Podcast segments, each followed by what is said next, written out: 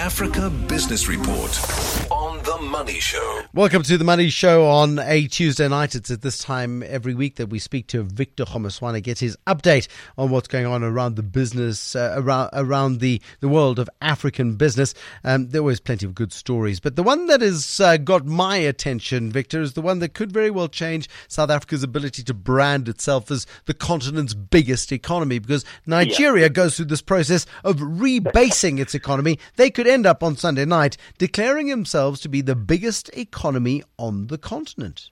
Yeah. Think think about it. Good evening, Bruce. Think about it. I don't think they were ever smaller than South Africa, if you if you just think about it. It's, about a, it's a matter of computation. And if you have one hundred sixty million people versus South Africa, one hundred fifty million, and you, you just know what the Nigerian economy has been doing with all the banking sector, the oil, the agriculture, and, and all the industrial development that's happening there. I'm sure they will be, and I, I, I share your concern that we won't be able to say we're Africa's largest, because you know in the markets and in business news, there's a lot that comes with being number one or the biggest or this. So, yeah, I'm I'm very worried that we won't be able to do that for much longer, Bruce. Uh, and, and that's the, the situation we find ourselves in. Um, I was just chatting to the managing director of Nissan in South Africa, of course, Mike Whitfield, a very, very, very, very, very distant cousin. Um, but they're about to start manufacturing uh, big trucks in Nigeria. They're about to uh, start manufacturing the Almira in Nigeria. They'll also uh, manufacture their new minibus taxi, which they've got on the production line in South Africa, in Nigeria too. Um, they're seeing the opportunities. Plenty, plenty. As I say, we're talking numbers here. I mean, one country in Africa that has what no other country has is Nigeria, because everything that we do, they do in abundance. You remember M T N went out of here as South Africa's number two, and they went into Nigeria, and by the time they were done with that market, and they were still not done because the penetration is not one hundred percent, they were Africa's largest if you compare the South African uh, mobile phone players. So by just being in that industry, uh, you, you have to be in Lagos to appreciate what we are talking about, because it, it's very hard to think about it and talk about it from sentence. But the point is, as you say, they are rebasing. I think they have noticed the importance of being a global economy, speaking the global language, and they decided they want to do it. But you remember, you and I have been talking about this for the past five years. They started with their banking sector to make sure that they can communicate with the world of world finance. They they, they got that right because their banks are now world-class banks, and that's why they are able to do what they are doing today. Uh, Zenith Bank, is that a major player within the Nigerian banking sector? Oh, it is a major. You watch C N N all the time. You see it covering and sponsoring all kinds of projects. I think they are associated with some of the, even the... The African, there's a feature on C N N, I know, that's sponsored by, by Zenith. They are one of the banks that came out tops in the restructuring. You remember three years ago, there was a lot of restructuring in the Nigerian banking sector. First Bank of Nigeria came out tops. U B A came out tops. Access Bank came. And Zenith was the other bank that was, that was one of those. And they're announcing a new M D now who has been with the bank for twelve years. That's very reassuring. You will know as a, as a, as a financial journalist, that when you, you appoint somebody as the M D to replace somebody outgoing, and they say, who's this guy? He's been with the bank for twelve years. That's that's more than enough if you consider that that's all his banking experience. He's an M B A from U K, the U K. He's got an advanced management program from INSEAD in France, and he's an engineer by training, electronics. He's a very qualified person who has been part of the EXCO at Zenith Bank, now taking over with effect from June. But of course, you know there were problems with the Central Bank of Nigeria. So the, the new leader coming in there, the, the decision is subject to the approval of the Central Bank, of course. But if all goes according to plan, he'll be taking over in June this year. Uh, when we look at it also, I mean, another guy who has been out of the news for a while, Strive Masiyiwa. He's been quiet for a bit, but for, Fortune yeah. magazine thinks he walks on water. He thinks in the top fifty personalities of the world. That, that's that's exactly the point. And, and and you will hear more about him. You associate him more with Econet. But you remember there was a lawsuit in Zimbabwe where he was. He effectively, with that lawsuit, managed to change the rules of telecommunications in Zimbabwe. So he is a serious player. He's very much a, a philanthropist in his own right. And Econet Wireless, if you look at what he has done on the continent, Bruce, using taking advantage of the fiber optic connections, services and, and going into countries that were not traditionally serviced. That makes him the, the star that he is, according to Fortune. And you know, Fortune doesn't give you those kinds of credits or accolades unless you've really achieved. And I share their their their adul- adulation of the man. He he has done a lot for Zimbabwe and for Africa and for telecoms as a whole. What's he up to right now, though?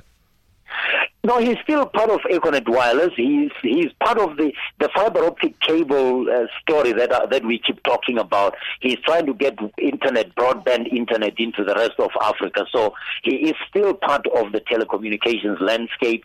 But as I say, he's involved in a whole lot of other charitable causes. And yeah, he, he's just a superstar in my opinion.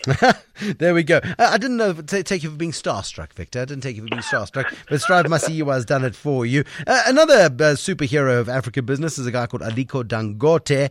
Um, yeah. A very busy guy. He's recently been banned from mining in Zambia. Um, has that yeah, been overturned? Yeah. It has been overturned. The, the the agency, the environmental agency, has been ordered to rather allow him to get on with business. The story was that one of the cement business that he's putting up in Zambia w- was accused of discharging water into the rivers without permission. So it's more like, I would say it's a minor violation, considering he's putting in four hundred million. In the world where we're talking sustainable development, discharging any effluents into water is not a minor thing. But what the Ministry of Mines is saying, Ministry of Investment is saying, look, we admit that he might have violated, but rather make sure that he doesn't do it again, enforce measures that will make sure he doesn't do it again, but allow him to carry on with the investment, because the cement business must be commissioned, and that's where they feel your, the agency is holding back. So it's more like the Department of Environmental Affairs here saying you are failing your environmental impact assessment because there was a reportable incident, and as a result, we will hold back a four hundred million dollars investment from going ahead. So it's more or less overturning that to say deal with the infraction, but do not stop the whole investment and the commission of the plant from going ahead because of that. Are African companies doing enough to uh, secure computer networks? There seems to be some concern that our computer networks across the continent are pretty vulnerable. It is, because this study, according to the University of Indonesia, I think, is saying that I think more than fifty percent of, of Africans are just not securing their internet. It, it, I mean, they are not securing their computers, which is worrying. They, they, they are talking billions of dollars that we will be spending in business to deal with the, uh, the after effects of some cybercrime. So in, in, in brief, Bruce, cybercrime is on the rise in Africa. And I'm sure you raised it when I was punting my M-Pesa. You kept asking, is it secure as a network? It is secure as a network, but it's not the only network that's moving money. And where you have internet, you have technology, you have money move, changing hands on the scale that Africa is offering, you are likely to have that. So it's a good study because it's an independent study, it's by an international university, but it's warning Africa that as much as you are developing and getting all exuberant that technology is going to make your life easier, be aware that crime on the net is just much as destructive, if not more destructive, if you don't take control of it. On my S M S line, somebody saying, agree about Nigeria's growth and size and the good bank story. What about the grossly inadequate infrastructure, whether it's roads or power or water, yeah. basic health, et cetera, et cetera? I mean, it's easy yeah. to paint a, a very positive story of the enormous um, um, successes in Nigeria, but they do have some very yeah. fundamental fundamental issues there. They do, but they are working on it. The power infrastructure is a problem. I used to joke that in Nigeria you have the power, the generators as the grid and the national grid as the backup, because you, you almost so much get used to using generators or hearing generators droning in the background.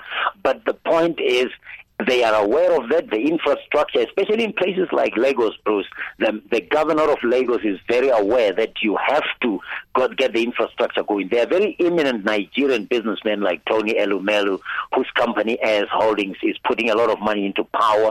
He was part of the President Obama's campaign when he was here talking about getting power supply stability. So it is true that Nigeria still has a lot of infrastructure and power supply backlogs, but even with that, they They are aware of it. They are privatizing the, the power supply industry as much as possible to get independent power suppliers.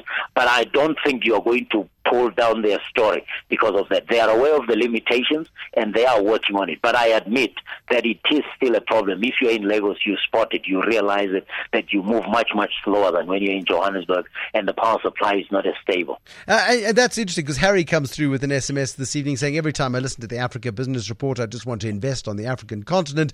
The more I read about South Africa, however, the more I want to disinvest from there. Um, and I suppose it's it's the big story, I suppose, of living in an environment on a daily basis. Perhaps if you lived yeah. in Nigeria, you'd be less inclined to invest there. But the stories do sound good. Um, and, and Harry, well, is, Harry is entranced, and many, many more people, a growing number of people yeah. are entranced by the Africa growth potential. You you do business reports every week, Bruce. You know, whether you talk to Aspen, whether you talk to ShopRite, they will tell you that their broader African story is much more appealing. Their South African business might not be growing. It's coming off a higher base.